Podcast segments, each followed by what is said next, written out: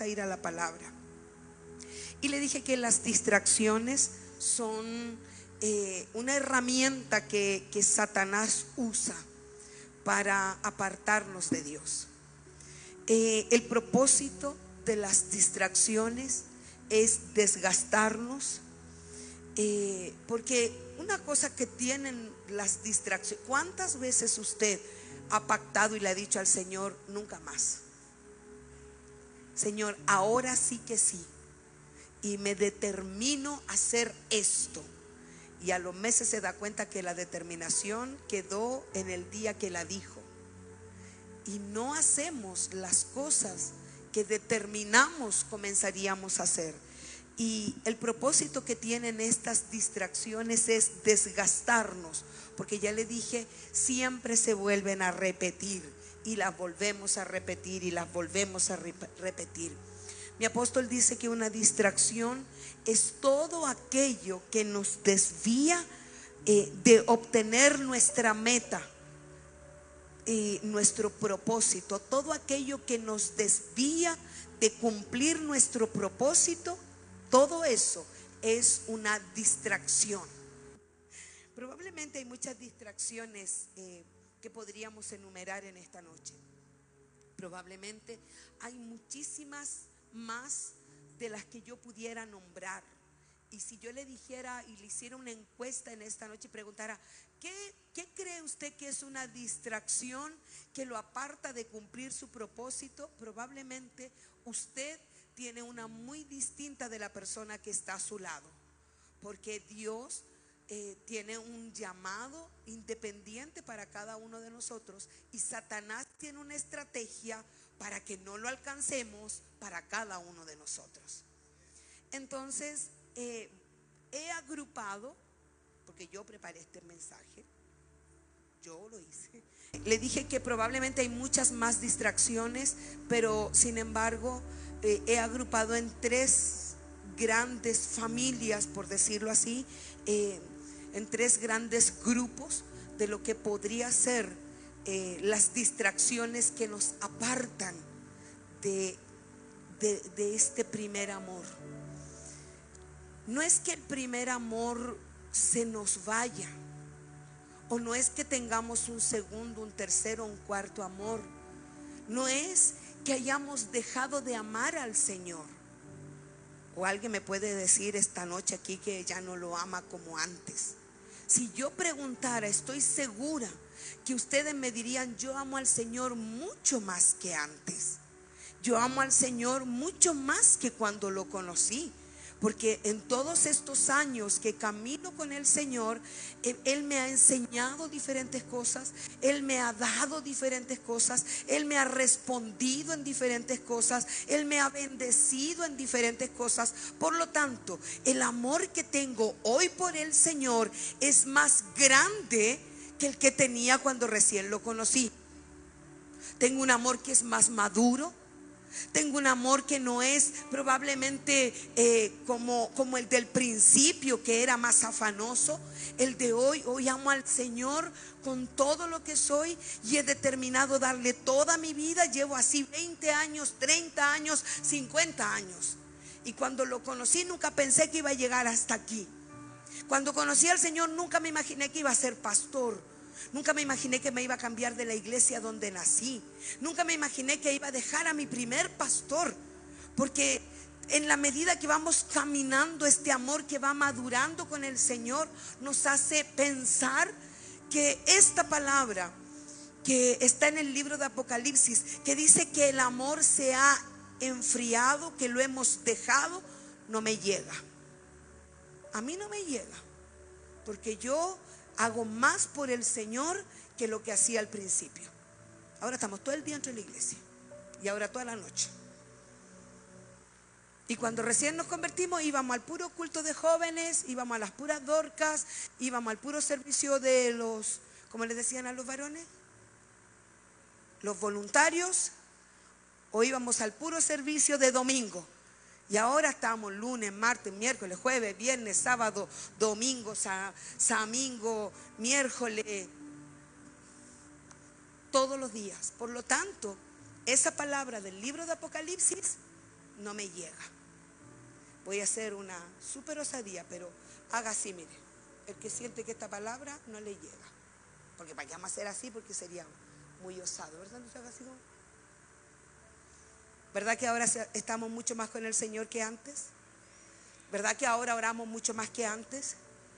Pero la Biblia dice en el libro de Apocalipsis que no pasaba por la oración. El libro de Efesios, en la iglesia de Éfeso, estaba involucrada en todo. La iglesia de Éfeso era, tenía todos los dones, toda visitación, reprendía cuanto demonio se le aparecía, sanaba a todos los enfermos, estaba más tiempo con el Señor que al principio. Pero a través de las distracciones le voy a mostrar cómo tal vez, solo tal vez, su amor sí se ha ido enfriando. No voy a decir el amor se ha ido enfriando. La Biblia dice, has dejado el primer amor. Y se refería probablemente no a la forma de hacer las no a, no a la cantidad de cosas que se hacía, sino a la forma en que se hacían. Porque hoy día, le vuelvo a repetir, hacemos muchas más que antes. Hoy día, cuando recién conoció al Señor, ¿a qué hora llegaba al servicio? Justo antes que empezara. Y se iba justo cuando terminaba. Ahora tiene que llegar horas antes porque trabaja en seguridad, porque es porque tiene que llegar a orar, porque tiene que ensayar, porque tiene que tocar la guitarra, porque... Y vuelvo a repetir, hacemos más, pero probablemente la forma en que hacemos no es la misma. El primer, el primer grupo, dije que lo había separado en tres grandes grupos. El primero de ellos que va cambiando la forma en que amamos al Señor se llama familiaridad. Dígale al que está al lado, familiaridad. Es familiaridad con la presencia de Dios. Yo me acuerdo cuando recién comenzamos el ministerio, usted sabe que yo estaba recién convertida, esa historia ya le he dicho 500 veces, ya no es importante, pero teníamos una iglesia muy chiquitita y el baño de la iglesia estaba atrás del altar. Entonces, no sé por qué, pero ahí estaba la entrada, unas sillitas que serían seis filas de sillas, no recuerdo cuántas eran, seis, tal vez siete. Después el espacio de la administración, el altar y el baño. Y para ir al baño había que pasar por adelante de mi esposo, del predicador que era mi esposo, por un ladito para allá. Y así igual como ustedes conocen el altar, nuestro no. Nosotros nuestro altar es igual así, pero solo que no tiene baño. Y la gente desaparece aquí. Aquí me ve, ahora no me ve. así mismito era. Y ¿sabe que la gente no iba al baño?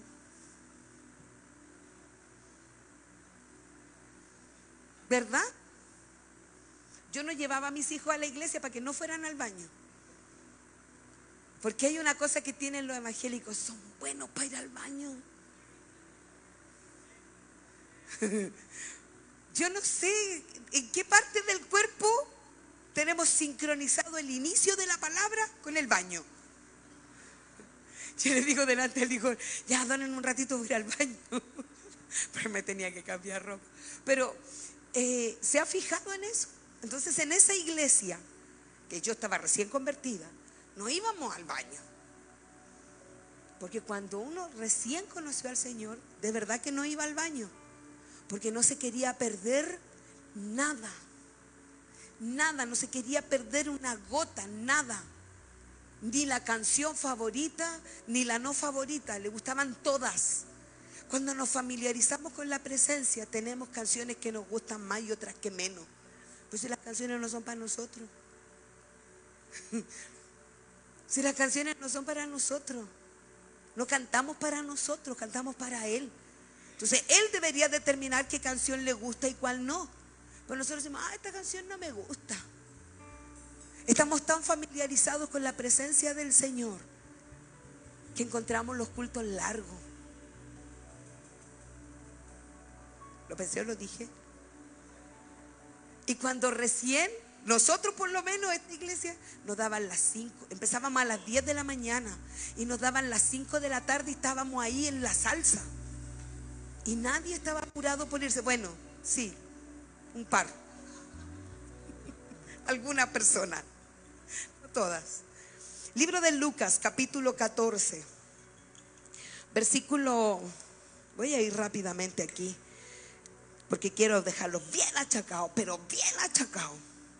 Sí, pero achaque sobre achaque. Total, mañana, mañana lloramos y se nos pasa. libro de Lucas. Hoy no sé por qué estoy en otro libro, Joel. El libro de Lucas. Lo ponen ustedes, muchachos, porque no lo. Aquí ya lo encontré. Libro de Lucas, Lucas, Lucas, Lucas. Eh, capítulo 14, versículo 16. Entonces le dijo: un hombre hizo un gran banquete y convidó a muchos.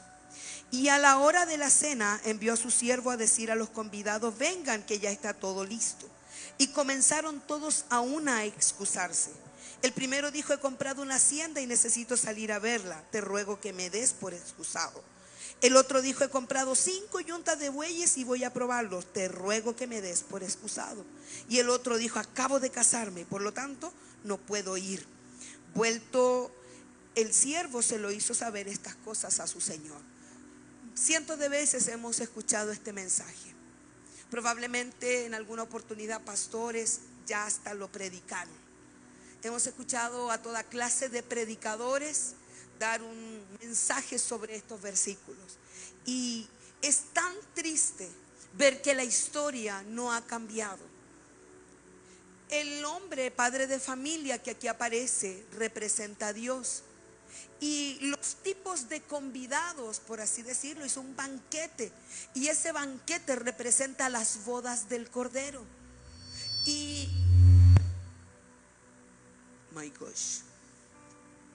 Y sin embargo hay un pueblo que es invitado, pero tiene respuestas que el hombre no esperaba escuchar tiene respuestas que vinieron a dañar el corazón de ese hombre.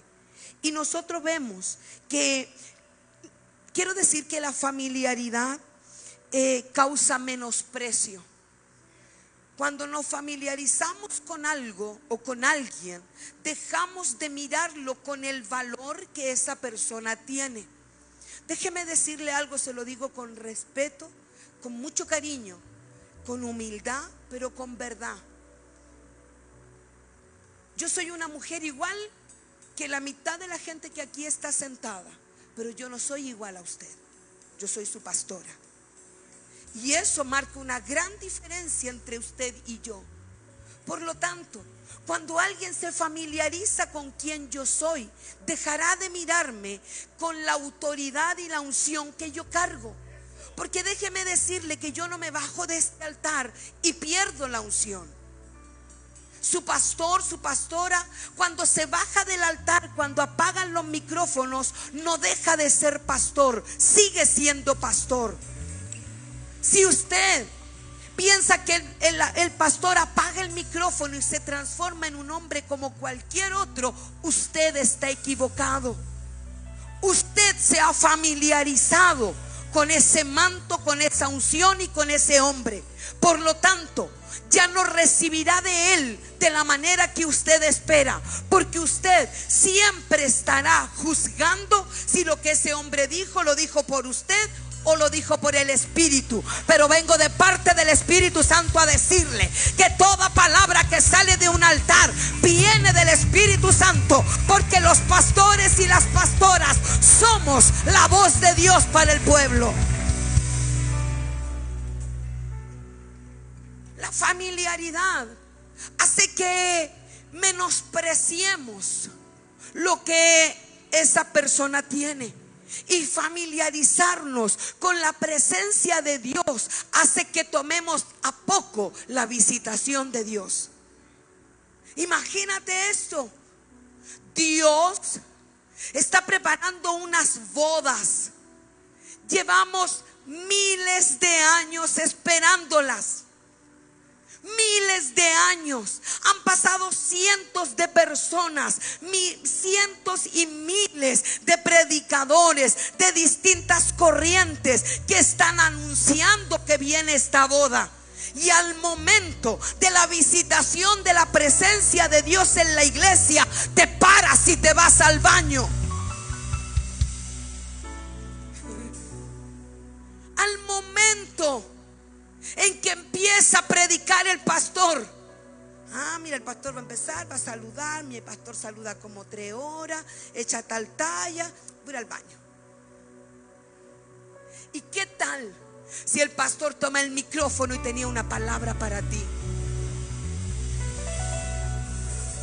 Pero nos familiarizamos. Ah, mira, cantaron día y noche. Después viene el te exaltamos. Voy al baño. Voy a tomar un café. Porque después la Vanesita va a gritar, levanta tus manos ahí y dile, te exalta. Entonces voy a aprovechar este rato. Porque nos familiarizamos con la presencia de Dios. Y yo veo en este, en este capítulo que estoy leyendo, en este pasaje de la escritura, como estos hombres que son representativos de gente de las iglesias, porque por algo el Señor Jesús permitió que quedara registrado. Porque sabía que gente de las iglesias tendría respuestas como estas. Mira lo que te voy a decir. El primero de ellos, me compré una hacienda. Qué bendición de Dios. ¿Usted sabe lo que es comprarse una hacienda? Yo no tengo idea. Nunca me he comprado una. Pero el día que me la compre, le garantizo que el domingo no la voy a ir a ver. O sea, me compré una hacienda y necesito ir a verla. Para, la hacienda se va a mover del lugar si no vas a ir. La casa se va a caer si no vas. Pero la presencia del Señor podría venir en esa misma tarde. El mensaje del Espíritu, la manifestación de su gloria y una sola cosa su presencia que te toca. No, pero usted andaba viendo la hacienda. No, es que me compré un auto. No, es que me compré... Eh, ¿Qué cosas más comprar la gente? Que necesite ir a ver, necesito ir a verla. ¿Te das cuenta, Daniel? Necesito. ¿Qué? ¿Dónde está tu corazón? Está tu tesoro. ¿Cómo vas a necesitar tanto? revisar lo material al lado de la presencia del Señor si el día que nos lleve la hacienda se queda. Si el día que Él venga vamos a irnos desnudos delante de su presencia, ni joyas, ni ropa, ni casa, ni perro, ni nada. ¿Cómo es posible? Luego el segundo le dice, no, yo estoy más bacán que este. Me compré cinco yuntas de buey. Necesito probarlas. Y no puede ir el lunes, no puede ir el martes, tiene que ir el día de la cena. Esto es como, si se fijan, los dos primeros hablaron de cosas materiales. No, me compré una tele chorrocientas pulgadas y contratamos Netflix. Y hoy día, hoy día, justamente hoy día que tengo que hacer, necesito ir a verla. Tengo que probarla. ¿Usted cree que el internet se va a ir si no la conecta en ese preciso instante? Sí, se va a ir. Se va a ir en ese instante, se va a ir en el otro, se va a ir en cualquier momento porque el internet es así. Nos tiene, juega con nosotros, como las impresoras. Juegan con nosotros instrumentos del diablo. El internet y la impresión. Solo a mí me pasa. Y entonces contratamos Netflix. Y hoy día hay una maratón de la casa de papel. Necesito ir a verla. Hay una maratón de series. ¿Cómo es posible que el corazón del hombre se familiarice tanto con la presencia de Dios, pues si el domingo va a haber otro culto. Pero esta serie no la van a dar el otro domingo. Pero es Netflix, hermano, usted puede verla cuando quiera. De más, puede terminar el culto y póngase a ver Netflix. No es como antes. Para ustedes muchachos que no lo saben, cuando nosotros éramos jóvenes, tomábamos un cassette de VHS, lo poníamos en el video grabador, dejábamos grabando sábados gigantes para ir a la campaña en la plaza. Porque ese día iba a salir Luis Miguel. ¿Solo no? Sí, ya, dos. Conmigo son dos, tú y yo.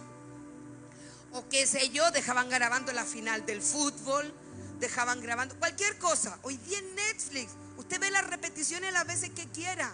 Si no, váyase a YouTube. Lo va a ver las veces que quiera.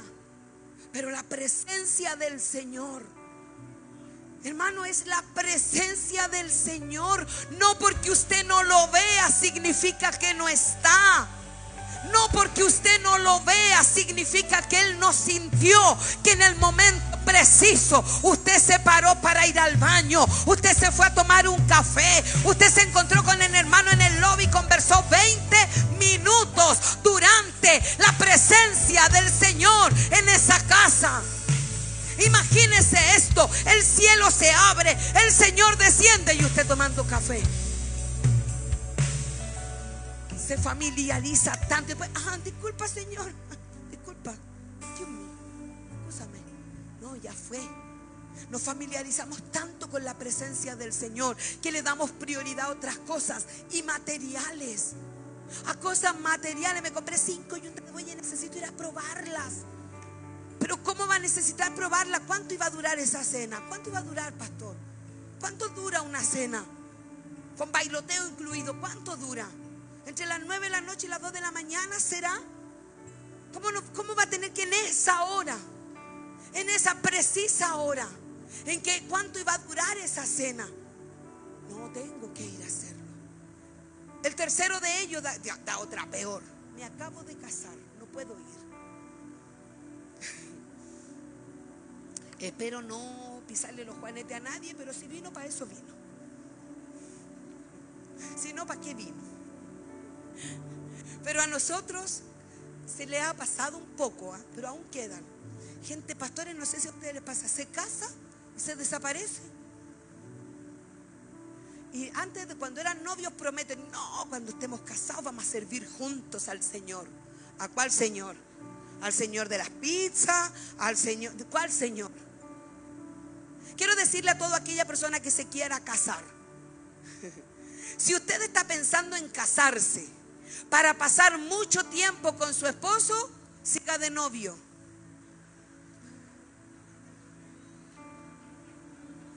Si usted se quiere casar para estar mucho tiempo con su esposa, siga de novia. Porque cuando está de novio no va al fútbol por ir a verla.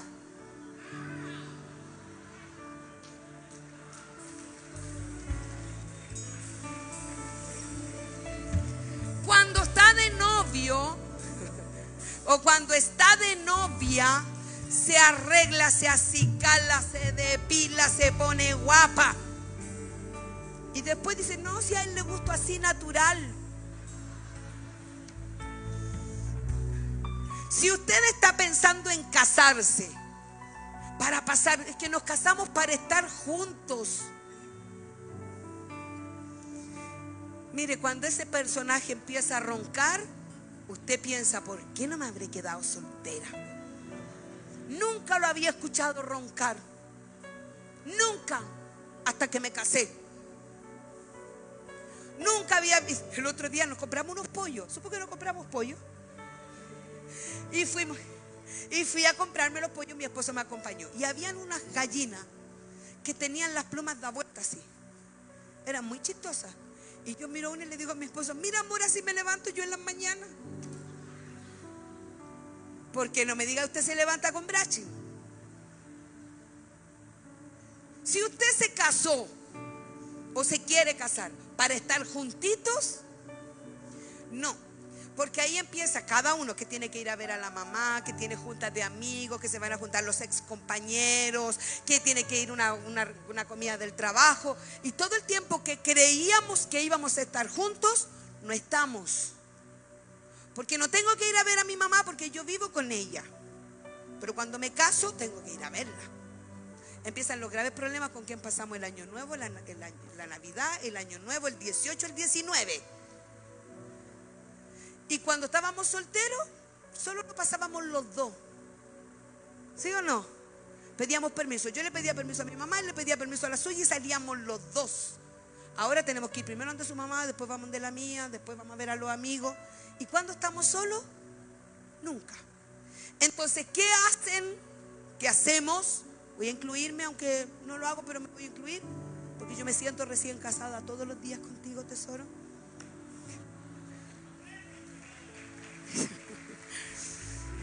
Entonces, ¿qué hacemos? Sacrificamos la iglesia. Porque como el sábado en la mañana el caballero no puede sacrificar el fútbol, sacrificamos el domingo en la mañana los dos la iglesia. Porque nos familiarizamos con esa presencia. El otro dice, me casé, no puedo ir. ¿Y sabe de qué me habla ese me casé? Esto, todo lo que acabo de decir son palos de puro gusto, por el puro placer de darlo.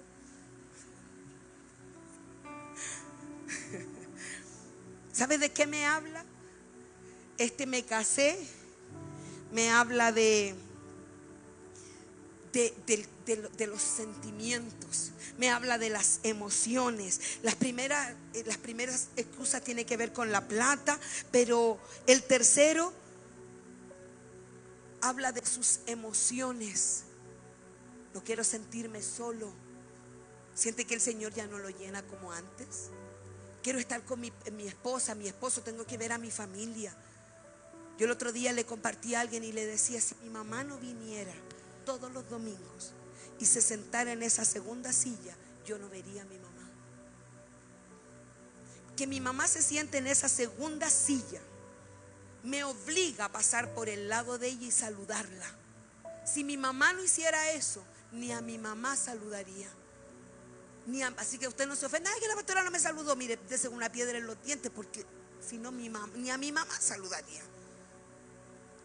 Cuando nos familiarizamos con la presencia de Dios, comenzamos a tener personas más importantes que la presencia de Dios comenzamos a tener personas, emociones que son más importantes que estar con el Señor.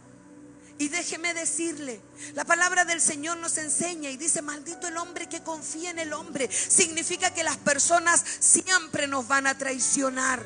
Las personas siempre habrá alguien que nos va a desilusionar. La gente que más amamos es la que nos causa las desilusiones más grandes y se le olvida todo el sacrificio que tú llegaste a hacer por él o por ella. Pero el Señor siempre te está esperando. El Señor siempre quiere que tú vengas.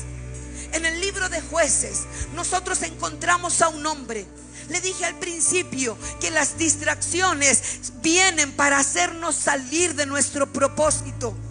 En el libro de jueces encontramos a un hombre, a un hombre que estaba predestinado para ser un juez. Desde el vientre fue apartado para el Señor. Su mamá era estéril, sin embargo el, el, ángel de Jehová la visita y le dice, vas a tener un hijo al que voy a apartar para mí. El hombre venía con una palabra profética, venía con un destino marcado, pero estaba tan familiarizado con la presencia del Señor que lo único que le importaba era saciar sus propios instintos. Entonces le gustaba a esta niña, le gustaba a la otra, me quiero casar con ella, me caso con esta otra. Y el versículo más triste de la historia lo encuentro en el libro de jueces en el capítulo 16. Cuando dice que Sansón no sabía que Jehová se había apartado de él.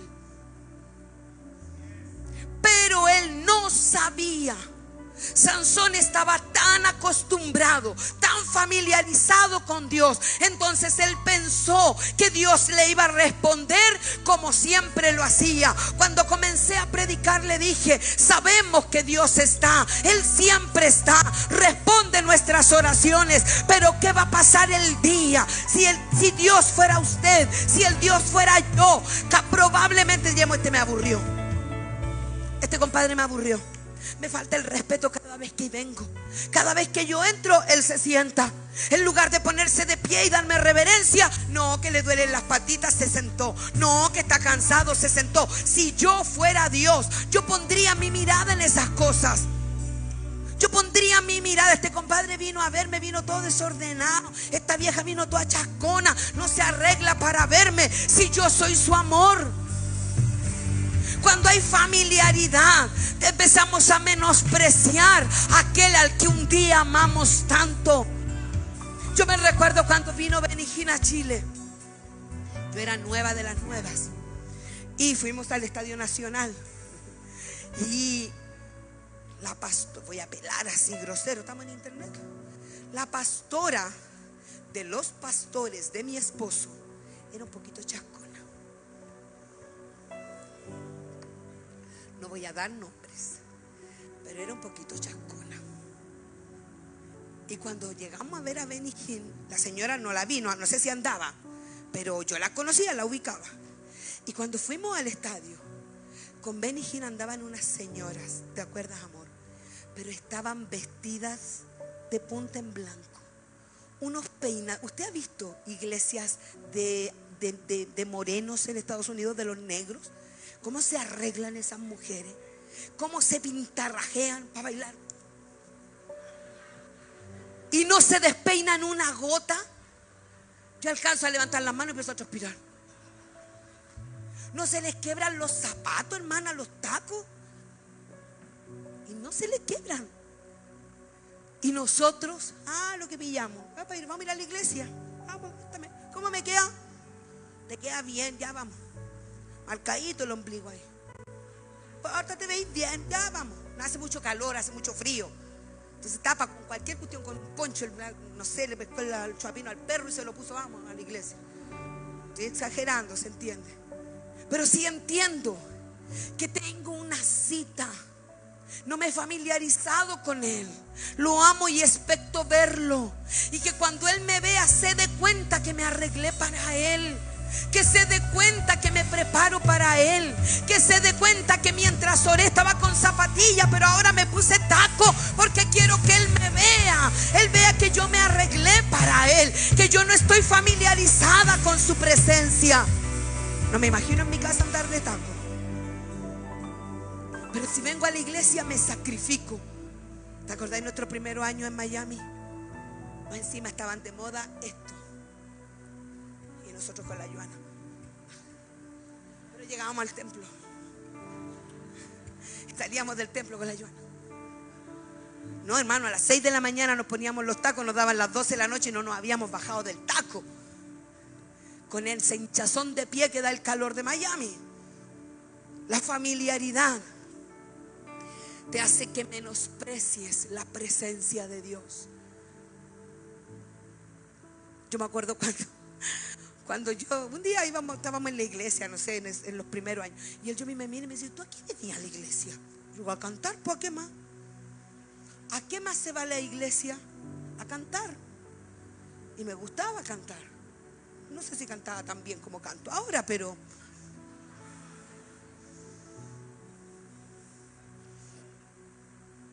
No, lo que pasa, lo que pasa es que yo canto bien, pero el micrófono es malo. ¿Sí, po? ¿No han escuchado nunca a la Maynard Cyrus cantar? Sin toda la parafernalia, canta pésimo. La familiaridad, familiarizarnos con la presencia de Dios. Estas tres personas, estos tres grupos de gente no les importaba la presencia del Señor. Tomaron livianamente la invitación. Y para nosotros, escúchame hermano, la gente que cometió un delito y está privada de su libertad no tiene este privilegio. La gente que agoniza en los hospitales no tiene este privilegio. La gente que está viviendo en Corea del Norte no tiene este privilegio. Pero se ha fijado que sus niños, sus hijos, no valoran el esfuerzo que usted puso en comprar esas zapatillas. Porque ellos no tienen idea que hay niños que no tienen zapatillas. Sus niños no valoran lo que usted le compra. Y uno dice, oye, que me costaron esas zapatillas. ¿Qué sabe el cabro lo que son 100 lucas? No tiene idea. Pero para usted es la cuarta parte de su sueldo. El sacrificio que él hizo era toda su vida. Pero estamos tan acostumbrados a que esté que aún eso menospreciamos. Aún eso menospreciamos. La presencia del Señor.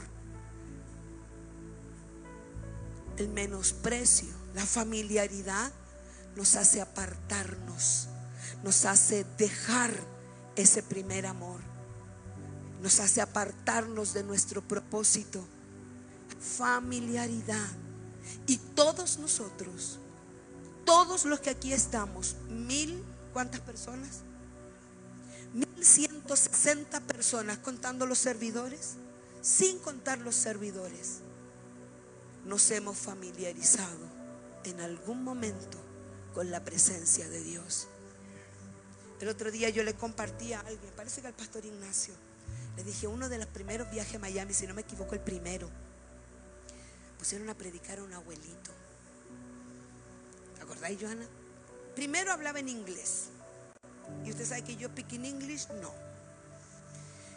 Entonces tenía un intérprete, pero era un viejito. ¿Quién sería tesoro? Era un viejito tan viejito que en cualquier momento hacía. No sé, ¿Te acuerdas, Luis? Fue tanto el calor el cansancio, 6 de la mañana, los tacos, y ese abuelito, tan abuelito, tan abuelito, que no tengo idea de lo que predicó que me fui al auto a dormir. No me voy al auto a dormir. Ya yo me anda, yo me quedo. Qué falta de respeto con la unción, la experiencia, los años que ese varón cargaba. Si yo hubiese conocido mejor a mi apóstol en ese primer viaje, sabría que a su altar no se subía cualquiera. Y si ese hombre estaba allí era porque tenía algo para darme de parte de Dios. Pero estoy tan familiarizada con buenas predicaciones, con buenos expositores, tan familiarizada con tremendas revelaciones que tiene mi esposo, que pusieron a un Señor que me hacía dormir, que yo dije, no, ¿Cuántas veces en medio del servicio se ha ido por la razón que sea? Por la razón que sea. Falta de respeto con la presencia del Señor, con la unción del hombre de Dios, pero por sobre todas las cosas, con la visitación del Espíritu Santo. Lo segundo que es una distracción son los problemas personales. Quiero que levante la mano toda aquella persona que nunca ha tenido un problema. No vinieron mis nietos. Todos nosotros hemos tenido problemas. Recuerdo cuando las hermanas de Lázaro tuvieron un problema grave. Su hermano se enfermó y mandaron a avisar a Jesús. Y escúcheme, no le dijeron, ay Señor Jesús, nuestro hermano está súper enfermo. Le dijeron, el que amas está enfermo. ¿Cuántas veces nosotros, en nuestro problema, Señor, si yo soy tu sierva, yo soy tu hija, como si Él no supiera. Yo soy tu hija y como nuestros problemas no se solucionan, nuestra enfermedad no se sana, nuestro matrimonio no se restaura, nuestro esposo no se convierte y pasa el tiempo y pasa el tiempo que nos desilusionamos de Dios. ¿Lo amamos? Sí. ¿Lo amo mucho más que antes? Sí. Pero en esta área, en este problema que Él no me responde, en esto que Dios no aparece, La Biblia dice que las hermanas de Lázaro mandaron a buscar a Jesús. ¿Me escuchan allá atrás? Y le dijeron, el que amas está enfermo. Y la Biblia dice que Jesús se quedó dos días más en, el lugar donde estaba. Las hermanas de Jesús esperaban como usted espera y como yo espero, que apenas le digo, Padre, estoy enferma, Él me sane. Las hermanas de Lázaro esperaban como yo esperé.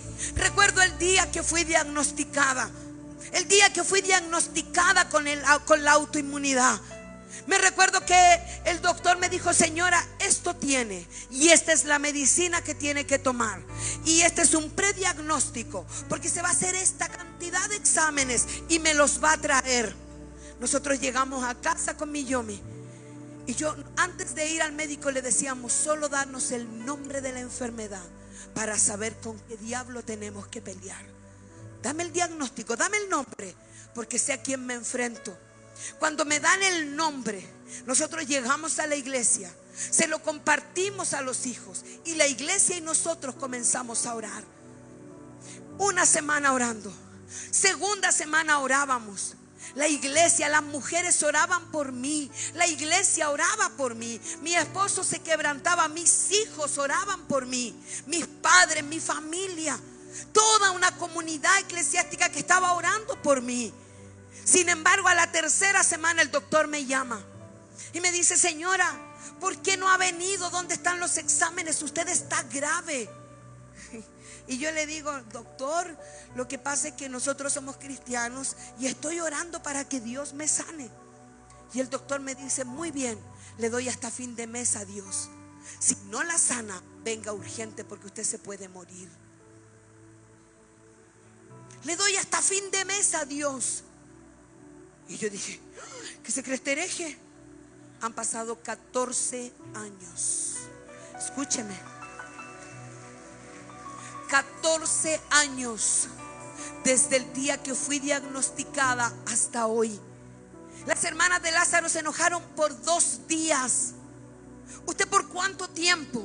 Que está orando a Dios por un milagro, que está esperando que Dios le responda, esperando que Dios le sane. ¿Hace cuánto tiempo que aunque no lo diga está enojado con Dios? Está molesto con Él. Y entonces lo amo. Pero no me atrevo a decir ni pero. Las hermanas de Lázaro, ¿sabe que cuando Lázaro muere y Jesús viene frente a su tumba, Marta que era la que siempre estaba atendiendo a la gente, que tenía un corazón muy servicial, viene delante de Jesús. Pero María, María, la María que derramó el perfume, la María que sabía estar donde conviene, la María que adoraba, la María que nos llenamos en la boca porque derramó el manso perfume tan caro. Esa María, cuando no tuvo respuesta, se enojó. Esa María la María que delante de la gente movía el manto, adoraba, echaba perfume, se prendía fuego, se quemaba lo bonzo de adoración. Cuando Jesús nos responde, esa María no fue cuando Él la mandó a buscar. Porque cuando estás enojado, no vas aunque te llamen. Así me doy cuenta el que está ofendido con Dios. Así te das cuenta. ¿Cómo es posible? ¿Cómo es posible que Dios te llame por tu nombre y usted no vaya?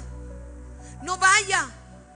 Y dice la Biblia que cuando viene le reclama, Señor, si hubieses estado aquí, mi hermano no hubiera muerto. Como si para Jesús fuera tan complicado sanarme. Como si Dios se demorara mucho en sanarme. ¿Usted sabe lo que Jesús se va a demorar en sanarme? Nada nada. Eh, por lo tanto, si no lo ha hecho, es porque hay un propósito que tengo que cumplir. Dice la Biblia que Job no le quitó propósito a su aflicción. No dijo, ah, esto es porque Dios es malo. No. Jehová dio, Jehová quitó. Bendito sea el nombre del Señor. Si no me sana a mí, pero lo sana a usted, bendito sea el nombre del Señor. Pero estas mujeres, los problemas que tenían, la fueron enfriando. ¿Cómo es posible este suceso?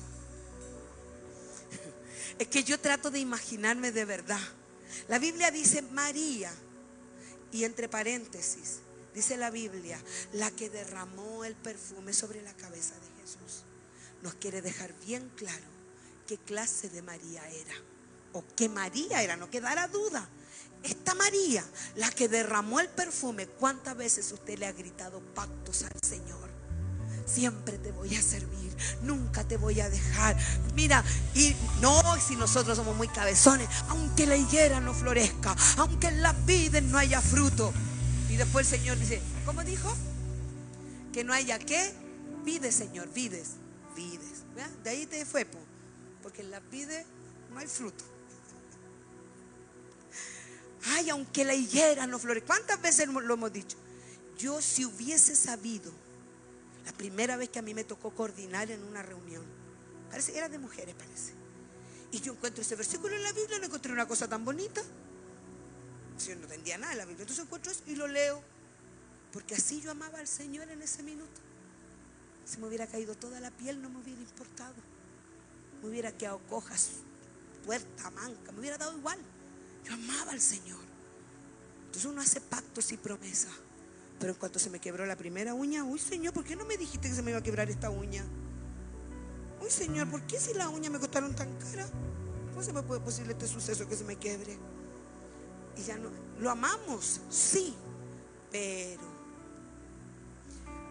María lo amaba, sí, pero los problemas nos van distrayendo de nuestro amor. Amo a a mí, con toda mi vida. Lo voy a decir públicamente frente a estas 1200 personas que están en este lugar. Si un día yo me muero antes que Él, Él no se puede volver a casar.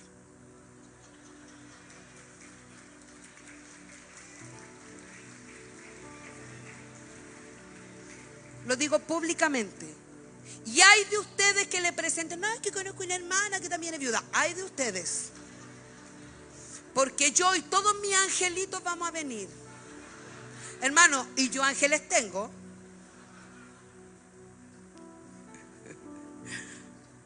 Amo al Yomi con toda mi vida, con toda mi alma, con todo mi corazón. No sé si lo amo más o menos que el primer día que lo conocí, no lo sé. Yo creo que lo amo más. Pero a veces...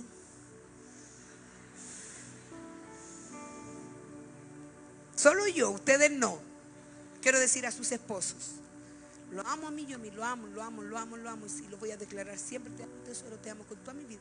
Pero a veces...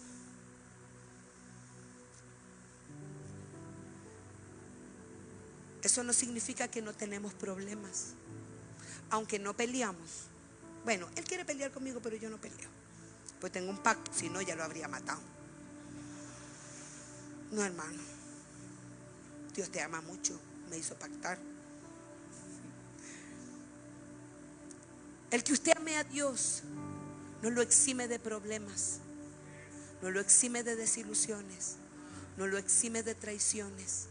El que usted ame a Dios y le sirva no lo hace inmune a la enfermedad, a un accidente, a un problema. El miércoles pasado, Daviana es la líder encargada de la hora novena. El miércoles pasado teníamos dos reuniones de intercesión. La primera tenía que hacer clases a la hora novena y la segunda estamos preparando la operación cumbre. Ella es una intercesora conmigo. Y en un cerrar de ojo, porque no voy a decir abrir y cerrar, se fue a dar frente a un poste sola, nadie la chocó. Su auto se destruyó, su vida se salvó porque Dios la ama. Trabajando en la obra, sirviendo al Señor, en las cosas del Señor. Y de repente un par de semanas antes, Débora, el anciano Débora, sirviendo al Señor y a su mentora, sirviendo al Señor y a su pastora, sirviendo a la iglesia, fue a dejar unas cosas, no sé dónde, en el norte de, Santiago, la asaltaron, la golpearon, le quebraron una uña, le robaron su camioneta, la chiquitita, su teléfono, su billetera, su cartera. ¿Cuántas cosas le han pasado a usted sirviendo al Señor en la obra? Un día mi nuera fue con mi esposo, fueron al velorio de un, al funeral de una discípula de su red, de la mamá de una discípula de su red. Y mi nuera en su auto tenía su computador. Y ustedes saben que a la pastora Marce se le entrega el dinero de las ofrendas de casas de paz. La pastora Marce llevaba todo el dinero de dos o tres semanas, no recuerdo bien. Le rompieron el auto, el vidrio, le robaron sus cosas y la ofrenda del Señor. Y tú puedes decir, pero ¿cómo es posible si te servimos? Pero eso no te exime. Eso no te exime. Yo sé que mi esposo me ama. Aunque se enoje conmigo, yo sé que me ama. Aunque rabea conmigo porque me atraso, yo sé que me ama. Aunque rabea porque le gasto toda la plata, yo sé que me ama.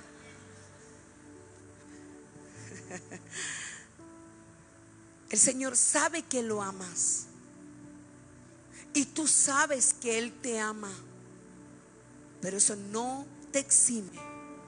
Y los problemas, las dificultades, los conflictos matrimoniales, los problemas con sus hijos, el que su hijo esté en droga, el que su hijo esté en alcohol, en que la familia de su hijo se esté destruyendo, el que su esposo o su esposa lo engañe, los problemas de salud de su familia, los problemas económicos que te van a embargar, que te quieren quitar el auto, que no tienes para repactar, los problemas, lo único que quieren hacerte es distraerte de lo único que es importante. Dios, Él te ama y tú lo amas. ¿Por qué razón cuando tienes un problema no puedes adorar? ¿Por qué cuando tienes un problema no puedes levantar las manos y decirle te amo aunque la higuera no florezca? Te amo aunque las vides no den fruto. ¿Por qué razón cuando tienes un problema no puedes expresarle al Señor tu amor? Lo tercero, lo tercero que encontré que es una distracción para todos nosotros, se llama afán. ¿Sabe lo que es el afán? Y aquí entramos todos. Hablando de Marta y María, eh, en el comienzo de la historia de estas hermanas, nosotros vemos una Marta que está enojadísima. ¿Por qué estaba enojada? porque María no le ayudaba a atender a las visitas. Entonces estaba tan afanada que no, no, tenía tiempo de venir a escuchar al Señor, porque estaba ocupada en los quehaceres, atendiendo a las visitas. ¿Era malo lo que estaba haciendo? No. El ser hospedador es un don de Dios. El atender a la gente, el servicio es un don de Dios. Por lo tanto, no es malo. Servimos a los hermanos y servimos en la obra, servimos en el altar porque amamos a Dios. No es malo servir, al contrario. Estamos llamados a hacerlo. Sin embargo, ¿cuál es el problema aquí? ¿Cuál era el problema de Marta? Si a ella le gustaba servir, ella era hospitalaria. Su mayor problema no era hacer algo malo. Su mayor problema era que ella estaba haciendo en un momento inoportuno. Por eso el Señor la mira y le dice, pucha Marta, porque viene, Señor Jesús, quiero decirte una cosa. Resulta que yo estoy aquí atendiendo a toda la gente. La única que atiende soy yo, la única que hace aseo en el templo soy yo. Cuando le toca a mi red venimos tres. Y todos los demás, los 300 de la red no vienen. Entonces, pastor, queremos pedirle que usted haga algo. Solo yo nomás tengo que andar sirviendo. todo me toca a mí. Así estaba la Marta. Y el Señor, ¿cuál fue su respuesta? Marta, ¿por qué estás tan afanada? La Biblia dice que tiempo y ocasión acontece a todos. Muchachos, es bueno servir. Es lindo trabajar para la obra. Es lindo aprender. Yo me, yo me he fijado que todos los muchachos de la iglesia terminan estudiando producción, televisión, sonido. ¿Se ha fijado? Porque así en eso se crían entre medio de cables. Así crecen entre medio de los cables y después quieren servir al Señor con excelencia. Por lo tanto, estudian. Pero déjeme decirle algo, usted que trabaja como mujer, usted que trabaja en seguridad. Yo sé que los muchachos de seguridad me están viendo a través de, de la transmisión de Facebook. Usted que trabaja en la cafetería, en la cocina, en algún momento te tienes que sentar. Y aquí hay gente, en esta iglesia hay gente que se enoja cuando le dice esta semana no vas a servir, tienes que sentar. Porque tenemos gente que un domingo trabaja en seguridad, al otro domingo es ujier, al otro domingo quiere trabajar en la cafetería, al otro domingo quiere ministrar en el altar. ¿Y cuándo recibes? ¿Y cuándo te sientas para ser edificado? ¿Saben lo que ocurre con esas personas? Se queman, se cansan y después Culpable soy yo. Te la dedico, tesoro. Culpable soy. Después, el pastor tuvo la culpa, la iglesia tuvo la culpa que se separara, la iglesia tuvo la culpa que perdiera el trabajo, la iglesia tuvo la culpa de esto, la iglesia tuvo la culpa de aquello. Nos afanamos en servir. Nosotros los pastores nos afanamos en servir. Queremos siempre dar más. Queremos siempre estar ahí y, queremos, bueno, hay unos que quieren más que otros, estar en todo. Nos afanamos en el ejercicio de hacer, en la ocupación. Nos hunde la ocupación, nos agota. Hacemos siete días de la semana, 24 horas del día. Nos vamos para la casa y seguimos haciendo. Y nunca jamás nos sentamos para recibir. Nunca jamás nos sentamos la hospitalidad, el servicio no es malo. La Biblia dice que cuando Jesús llegó a la casa de ellas, no vino para que le dieran comida, vino Él para servir. Vino Él para dar alimento. Y del alimento que yo tengo y del agua que yo tengo, dijo, nadie más tendrá sed. Y del alimento que yo tengo se saciarán. No necesitaba la Marta preparar comida para Jesús porque Él era el alimento. No necesitaba la Marta esforzarse para servirlo porque Él no vino para ser servido. No hay, mire, cuando nosotros, el alimento que Jesús nos da, el pan diario, la revelación de su palabra es un alimento fresco, ¿verdad? Todas las semanas, un alimento fresco. Pero si usted no se vuelve a alimentar, el alimento que usted tiene va a estar vencido. Y va a estar alimentando su servicio, su casa de paz, su discipulado, su iglesia con comida rancia con alimento añejo. Que llena nuestros graneros espirituales de alimento que llena nuestros graneros espirituales de comida fresca, estar en la presencia del Señor. Él es el pan de vida. Él es el pan de vida. No puedo alimentar a otro si yo no me lleno de su presencia. No es lo mismo que tú alimentes a la gente con tu experiencia, con tu sabiduría, que tú recibas alimento celestial. Mucha gente viene a la iglesia cuando en el mundo era un experto en algo. Maestros. Cuando en el mundo, yo, era chef, maestro de cocina y quiere venir a la iglesia a servir, amén. No, músicos de excelencia. No, se peinan con la guitarra, con el piano, uf, excelencia. Y quieren venir a la iglesia a servir. No, yo soy OS7, OS8, OS9, tengo todos los OS y yo puedo trabajar en seguridad. La excelencia, lo que aprendiste en el mundo, te sirve pero no alimenta. Te sirve pero no alimenta. De nada le sirve saber tocar. De nada te sirve saber cantar. De nada te sirve ser bueno si no estás lleno. Si no estás lleno. De nada te sirve ser un buen predicador. De nada te sirve ser experto en algo si no estás lleno. Porque solo el que está lleno de, de la abundancia de lo que tiene puede darle a otro. Puede servirle a otro, puede ayudar a otro. ¿Qué es lo más importante? En la presencia del Señor somos alimentados. Su alimento es nutritivo. ¿Cuántos pastores, cuántos líderes, cuántos servidores en el mundo entero están dándole a Dios una adoración rancia? La misma canción, la misma frase. ¿Te acordáis? Santo, santo el que vive para siempre. ¿Se acuerdan? Y yo es que llegaba, santo, santo el que vive para siempre. Era verdad, era verdad.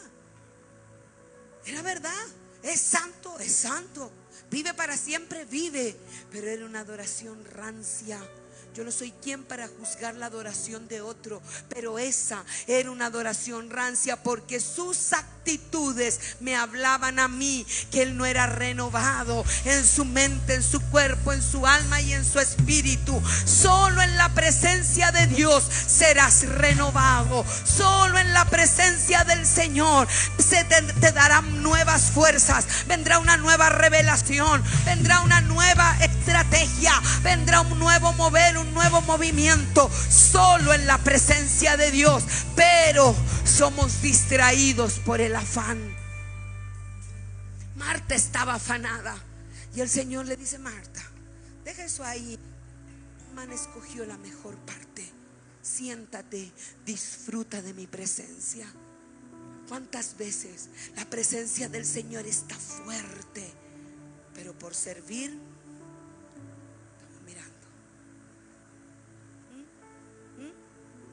Y mi esposo dice, los servidores, métanse en la presencia. ¿Mm? Como la gallina que me compré. ¿Mm? Le puse vecina rosa a la, gallina porque estaba así. paréntesis. Sí, ¿verdad? Así la gallina. Con esto termino. Libro de Mateo. Capítulo 25, versículo 2. Libro de Mateo. Cinco de ellas eran prudentes y cinco insensatas. Todos conocen lo que voy a leer, ¿verdad? Diez vírgenes. Cinco eran prudentes y cinco fueron llamadas insensatas. Todas ellas tenían lámparas y estaban esperando que viniera el novio. Y en el trayecto, en los días que esperaban, algunas de ellas su aceite se les acabó. El aceite representa la unción. Dice la Biblia que la mitad de las vírgenes estaban velando, llorando. Y la otra mitad de las vírgenes estaban durmiendo. Una iglesia dormida se desconecta del amado. En el verso 3 dice que no había aceite. Es decir, en un tiempo todas tuvieron aceite. Todas tenían lámparas. Por lo tanto, en un momento todas tuvieron aceite. El aceite en las lámparas servía para encenderlas. Las lámparas debían estar encendidas pero a algunas se les acabó el aceite y no tenían más. Y no tenían de dónde sacar. Digan, necesito aceite fresco. El aceite representa la llenura del Espíritu Santo, representa el poder, la unción, avivamiento. representa favor. El aceite representa el primer amor, representa pasión, representa el fuego del Espíritu Santo, representa una renovación, representa un refrescar. Estos son elementos de la unción. El aceite siempre representa la presencia del Espíritu Santo. Mira al hermano y dígale, necesitamos aceite fresco. Dije, en un momento todas ellas tenían aceite, pero algunas de ellas se volvieron insensibles, descuidadas, se durmieron y se vaciaron. Sus lámparas se vaciaron. Sus lámparas estaban secas. En un momento la presencia del Señor no estaba. La unción del Espíritu se fue. Sonaban como cristianos. Vestían como cristianos. Hablaban como cristianos. Se veían como cristianos. Pero están secos. Están vacíos. Están solos, no tienen aceite. Porque el que usted sirva, el que usted venga a la iglesia, el que usted vaya a la casa de paz, el que usted haya vivido un retiro, el que usted ministre en un retiro, el que usted esté atendiendo la cámara, el que atienda a los niños, el que trabaje en la librería, el que esté en la cafetería, eso no te llena del Espíritu Santo. Tu servicio, tu afán, si no dedicas tiempo para meterte en la presencia, te seca. El mismo servicio te seca. Estas vírgenes, estas muchachas, estaban esperando al amado. Estaban atentas a que Él viniera. Pero dice la Biblia que está, en esa atención el aceite comenzó a faltarles y se secaron y sus lámparas se apagaron. Lo que diferencia a las vírgenes prudentes de las insensatas es lo que está por dentro. Si estás seco, estás vacío, la misma unción, la misma adoración, la misma palabra, la misma predicación, los mismos problemas, el mismo círculo vicioso, ¿cómo es posible que no puedas avanzar? Que no puedas salir del círculo vicioso porque te has secado de la presencia de Dios. ¿Cómo es posible que no tengas palabra para entregar, que no tengas un mensaje que predicar porque te has secado por dentro? Te secas porque no das tiempo para que el Señor te vuelva a llenar. Las mismas, cantando las mismas canciones la necesidad que tenemos de aceite es porque el aceite representa la persona del Espíritu Santo. Representa al Espíritu Santo. Como tienes tu, tu lámpara en las cosas del Señor. Su servicio perfecto. Nosotros los pastores, nosotros nos afanamos nos pasamos el día pensando en la obra, trabajando en la obra, atendiendo la obra, preparando un mensaje, preparando la reunión. Edificamos templos y se nos vacía el aceite.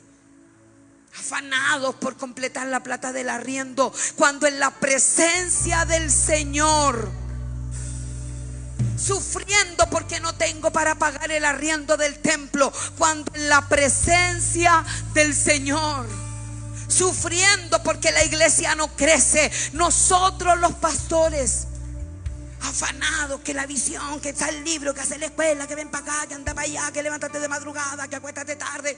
Y la presencia del Señor. Nosotros lo amamos más que antes, sí. Porque cuando recién lo conocimos, jamás imaginamos que estaríamos aquí. Jamás imaginamos.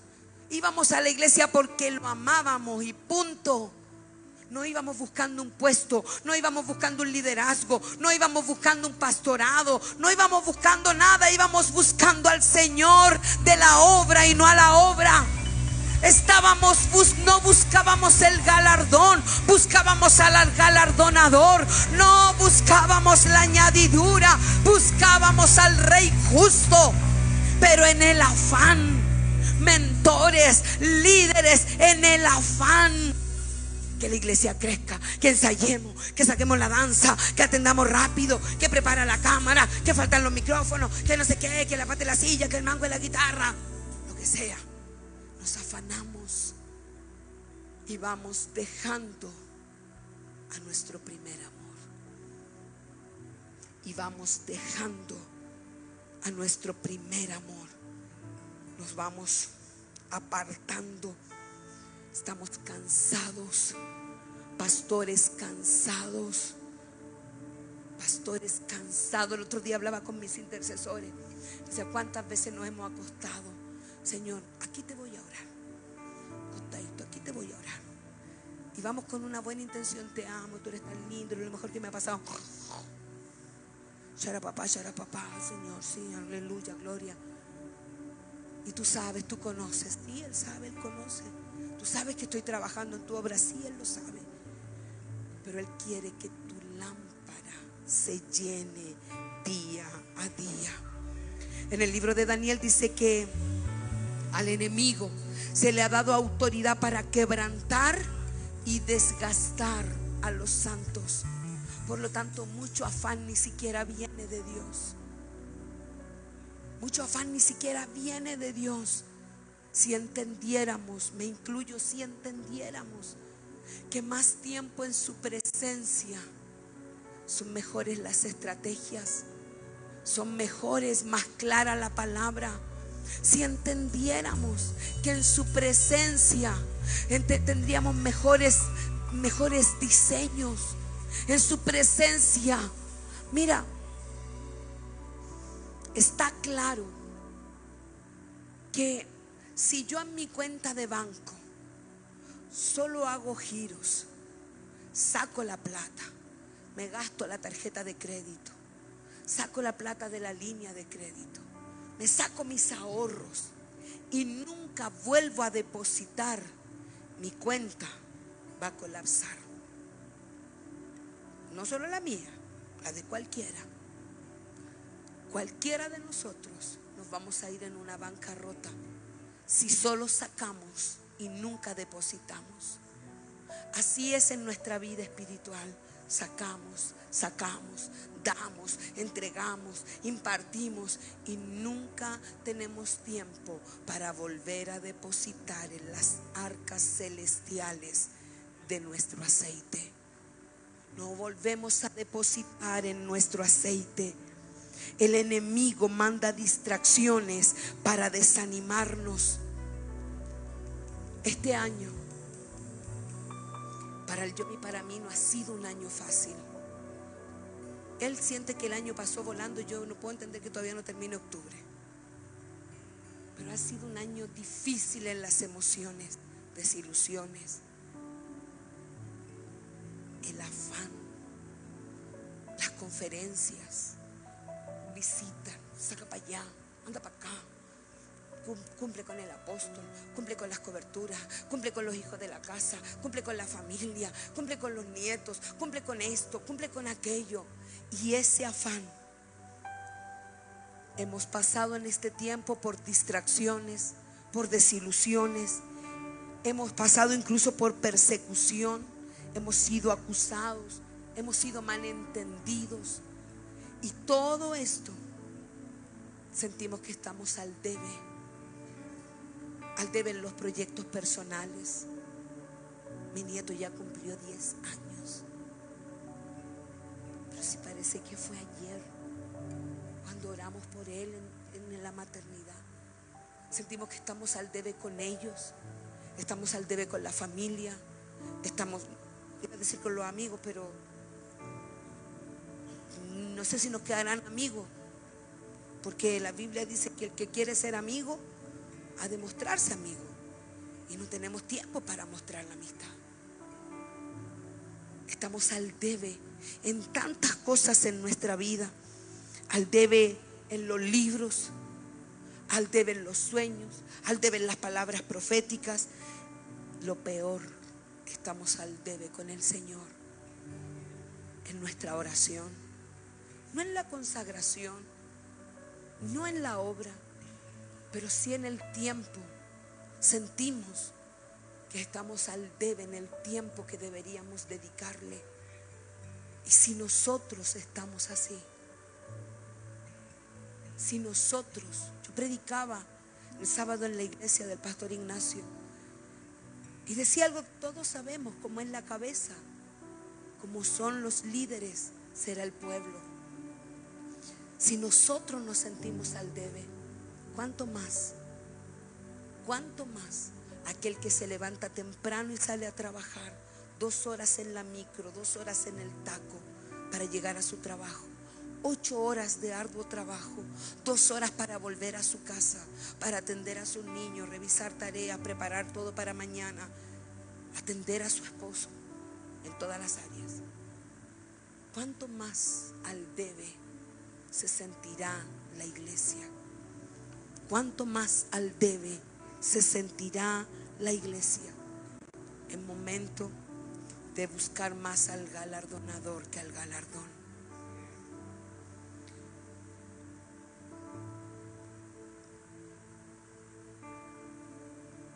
Yo me pregunto, ¿cuántos han sentido dentro de sí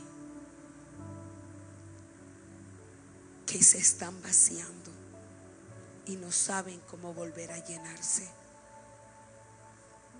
Había una canción antigua. Ayer ya pasó, te necesito hoy Espíritu Santo, sopla en mí, sopla en mí, sopla en mí. Espíritu Santo, sopla en mí. La unción de ayer nos sirve. El servicio de ayer, maravilloso, pero fue ayer. El servicio del domingo extraordinario, pero fue el domingo. La conferencia ruge extraordinaria, pero fue el sábado. Hoy es martes. La Biblia nos enseña que Jehová Dios hizo el maná para alimentar al pueblo. Y les dijo, nadie guarde para mañana, porque al otro día el maná se había podrido. El alimento de ayer se pudre hoy. La unción, la llenura, la presencia es hoy. El fuego del Señor debes buscarlo hoy.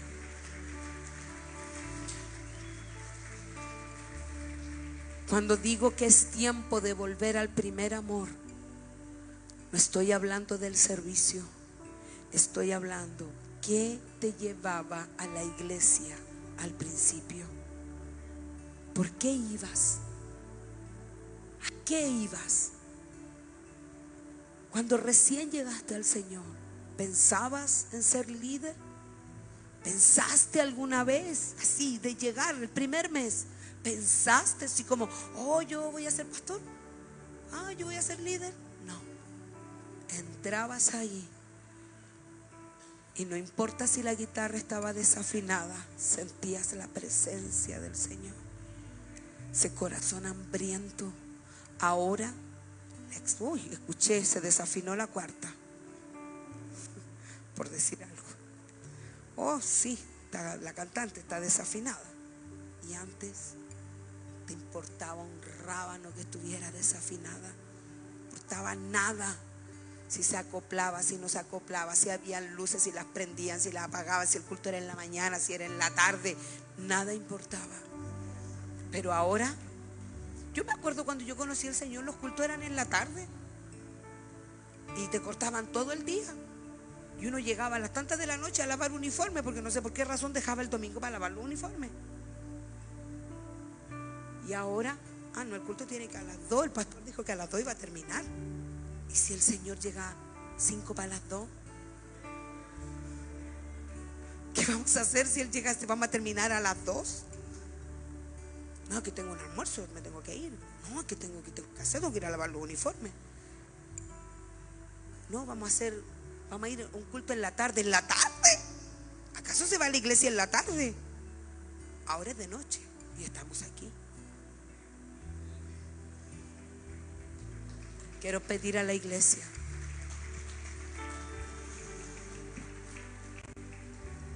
Allí donde está, esta es una noche especial. Comenzamos pidiéndole perdón al Señor por el pecado de afuera. Ahora busquemos al Señor por lo que hay adentro. Podrías tener el mejor aceite podrías tener el estanque lleno. Pero a ver, siempre estamos con el estanque de reserva. Para todos lados nos movemos con la reserva. Mi auto prende una luz al momento de la reserva. Pero me agarré una mala maña porque me carga echar benzina, me carga, me carga, me carga. No hay nada que me cargue más que lavar el auto y echarle benzina tal vez no debería tener auto. Y me carga echar benzina. Entonces agarré otra maña, apóstol. Cuando le echo benzina, calculo cuándo se me tiene que acabar. A los tantos kilómetros. Se me tiene, me va a durar 300 kilómetros. Y llevo tantos kilómetros. Y pongo una nota en mi celular que dice, ojo, a los 310 poner benzina urgente. Porque si no, no llego a ninguna parte. Y así me pasa en mi vida espiritual a veces. Doy, doy, doy. Y esta semana, la semana que comencé con la iglesia de Ignacio, encerré y dije, necesito benzina urgente. Pero si no, no llego. Si no, vuelvo a llenar este estanque urgente. No llego a mañana. No llego al fin de año. No llego al próximo mes. ¿Cómo está tu estanque? ¿Estás como yo de poner benzina urgente? El altar te está esperando. Estás a medio estanque. Estoy con la luz de la reserva prendida. El altar te está esperando. Ayer ya pasó. Necesitamos aceite de hoy. No sé cómo se hace. Así. Así. Señor, no sé cómo se hace. Hasta se me olvidó cómo buscarte. Hasta se me olvidó cómo llenarme de ti.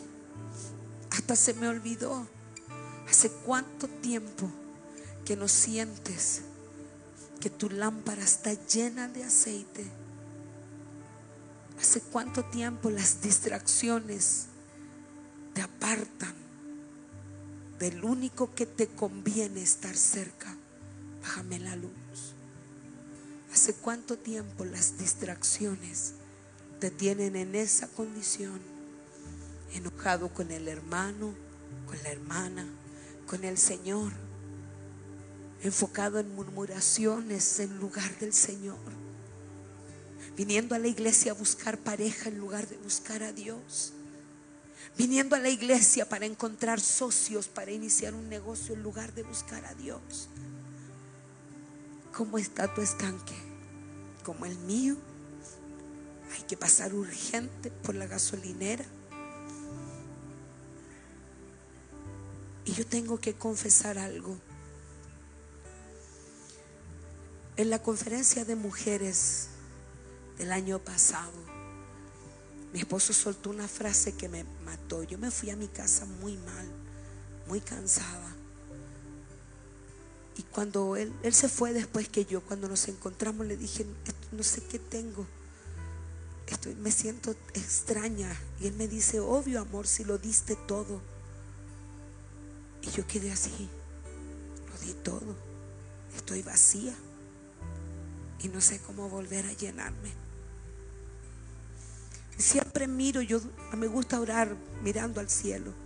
Abro las cortinas para orar y lo busco, lo miro. Y le digo, estoy tan afanada que se me olvidó cómo llenarme. Porque para llenarte tienes que tener un solo enfoque. Él. Pero oramos por la iglesia, oramos por los otros, oramos por el país, oramos por la constitución, oramos por los custodios, oramos por el grupo apostólico, oramos por el apóstol, por la gente, por la familia pastoral. Cuando una sola cosa,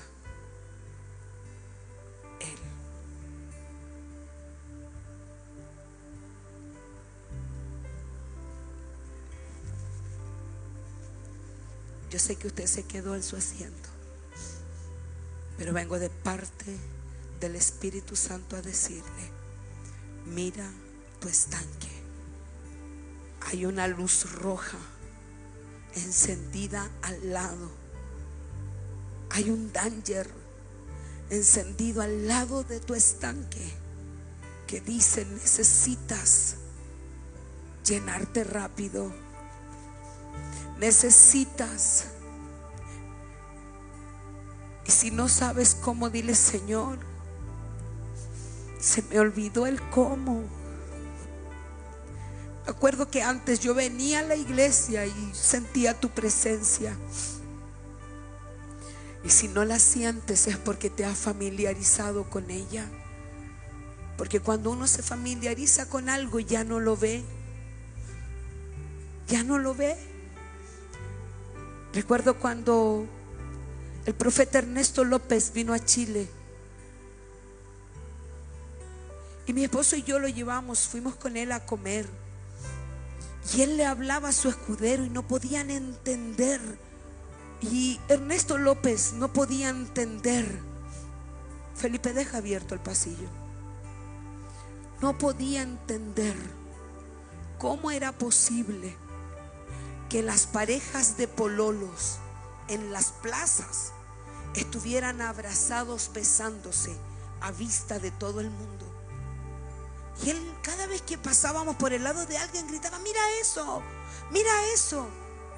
Y para nosotros eso era normal. Ya ni veíamos a esa gente. Cuando te familiarizas con el Señor, ya ni lo sientes, ni lo ves. Donde puedas encontrar un lugar, aquí adelante aún hay espacio. Tu estanque está vaciándose. Aquí adelante aún hay espacio.